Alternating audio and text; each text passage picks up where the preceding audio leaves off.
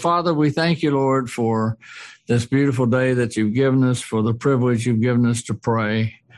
Lord, today, uh, the devotion message I believe you've laid on my heart should hopefully, Lord, will be one of encouragement to all of us, uh, to help us realize that you see what we do, you know who we are, you know what we need, you provide all of that, Lord, and you just want us to be available and, and to uh, be obedient and to serve you as uh, as and where you placed us. So, Lord, we uh, ask you to open our ears today, help us to hear your word and, and glean from it, Lord, the words that would apply to our hearts and our lives. In Jesus' name, amen. so, so as I mentioned today, I, I want to do something that hopefully it's a little encouraging. Uh, we're in day eight hundred eighty-nine, I believe, one hundred twenty-seven weeks of praying. Um, that's a that's a lot of prayers that we've sent up. Uh, you more than me, but I've been on it several times and have enjoyed it and been blessed every time I have. So, um, so I want to do something just a little different than just talking about prayer today. I want to talk about the importance of others. Um, you know, it's, it's really easy for us to look at the giants that are out there and think that we can't do anything. And, you know, how could the Lord use us and why would he even want to? Um, and so I'm going to start today with, with, with a name and a story that I should never mention in a devotion about the Lord. Uh, these two names probably, they don't go together very well, but I can't resist it. So, and I've already admitted I'm from Kentucky and means I grew up near Cincinnati, which is, you know, home of the Cincinnati Reds. And they had a, they had a great player named Pete Rose, and Pete's banned from baseball because of gambling.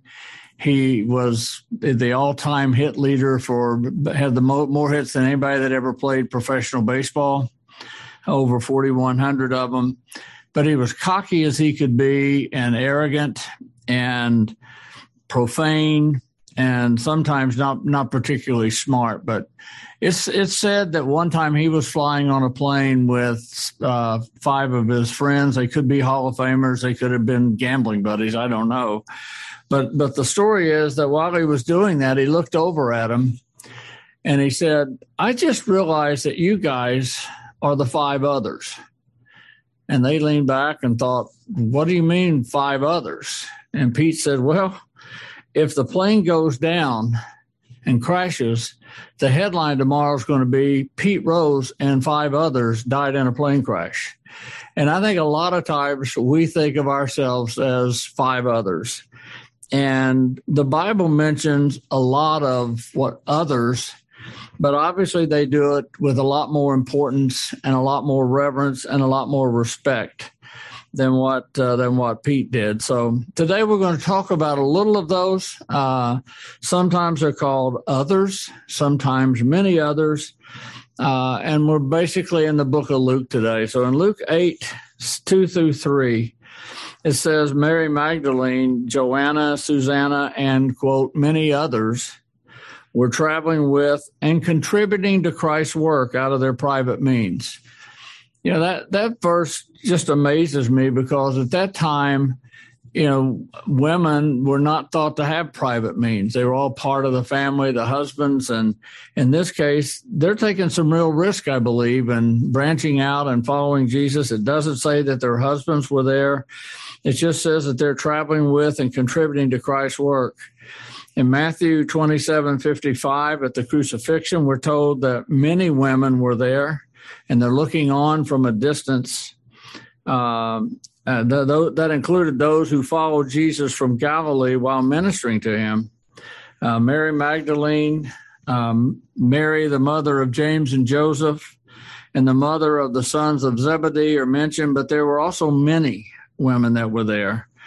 And in Luke twenty-four ten, we find these women uh, going to the tomb with spices for Jesus' body, and they find that Jesus' body is not there. The tomb is open, and remembering what Jesus had said, they return and unto the eleven and told them all the things that had happened and that they had seen.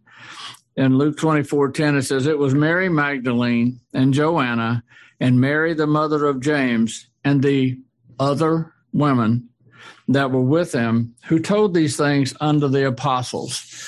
So it's clear that the you know that God has used people that are unnamed in many cases, and they're not revered. You don't know who they are, but you know I would view that the resurrection of Christ is the most important message that could have been given to mankind at that time, maybe ever. And it's delivered by three women who are named and a bunch of other women who were just doing their jobs, serving Jesus. And when they saw the empty tomb, they did what any of us would do, and they went and told others. So the importance of others is very evident here, but it's also evident in Luke ten, one through seventeen. Uh, verse one says, after these things, the Lord appointed other seventy also, and sent them two and two before his face into every city and place whither he himself would come. So in this case, Jesus has just sent out uh, his twelve in chapter nine and gave them specific instructions, and we're told that they began going throughout the villages, preaching the gospel and healing everyone. So we know who the apostles are, the disciples. We know who the twelve were that were sent out. But in chapter ten, he picks out another seventy, and he seventy from the other people who were following him. And we don't know much about them except that Jesus appointed them. And like the twelve, he gave them specific instructions, sent them out to every city and, that, and place where he was going to be coming. And we're told in verse seventeen, the seventy returned again with joy, saying, saying, Lord, even the devils are subject to us through the, through uh, thy name. So they had great results doing exactly what Jesus told them to do. But they were there. They were seventy. We don't know who they were. We uh, I, I can't help but wonder um, uh, of if you know what, what their status was, if if they were part of seventy that were being groomed and trained, or if they were just seventy who had been following, and Jesus says, okay, you saw what the twelve did, now I want you to do it. I remember as a kid uh, playing uh, ball in the backyard or downtown at, at the schoolyard, and the big kids and better kids would choose sides, and I remember sitting there just hoping and praying that that I would be selected. So I wonder if the if if the seventy were like me as an athlete, a wannabe athlete, or if they were like me as a student who hadn't prepared for a test, and I'm sitting in class and I'm hoping that they don't ask me to, to answer a question that I don't know the answer to. I don't know, but I do know that these seventy did some great things for the Lord, and they were sent out. And uh, I, I doubt that they had any idea just how much God was going to use them uh, and what all he was going to accomplish through them. Uh, as, as he went abroad, uh, went out to these different cities. Uh, you know, Jesus assigned specific tasks to these seventy people and and gave it to them. On the other hand, the women were just serving. I mean, they were doing what they sh- wanted to do. They were loving and serving, showing up, uh, worshiping, praying, uh, doing whatever they could to serve Jesus. And in both cases, these people are called on and allowed to do some great things for the Lord. So um, as I thought about all those things, I, I, I think that oftentimes I look at and I read about great pe- preachers like Sermon or like Spurgeon, or missionaries like Hudson Taylor, or prayer warriors like George Mueller. And, and I think I can't. I really can't do much to be in that league. That's not who I am. That's not how God made me.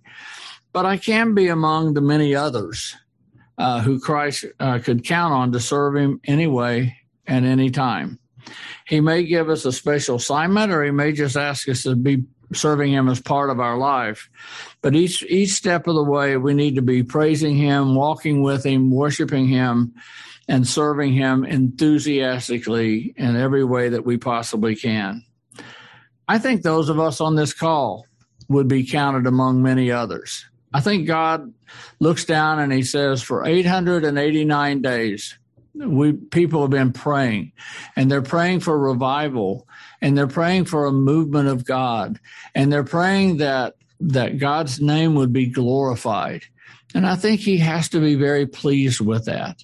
And while we can sometimes get discouraged, um, I, I think it's I think he's listening. I believe he is. He said he would. And I believe he's going to answer. And just like the seventy who went out, I think they're going to see we're going to see great results from this. So my my word of encouragement today is just that. Let's uh, let's not not be Uh, I guess, discouraged by the fact that we're not known and nobody knows our name or who we are. We may never have books written about us, but at the same time, God knows and God sees and God honors. So let's pray that we remain faithful, and let's embrace our role as some of the others who are serving Christ in any way that we can. I hope that's an encouragement to you today, because it has been to me. Um, And I, um, uh, you know, as I as I prayed about what to speak on, I didn't really see how this tied to prayer, other than the the need to just remain faithful and positive and excited about what God is doing and what He's going to do. So let's let's remember this. Remember how He used the unnamed others, and be available so He can use us as well. Father, thank you, Lord, for this for this time together. I pray, Lord, that these words will encourage the hearts of each and every one of us to know that even though the world doesn't know who we are, Father, you do.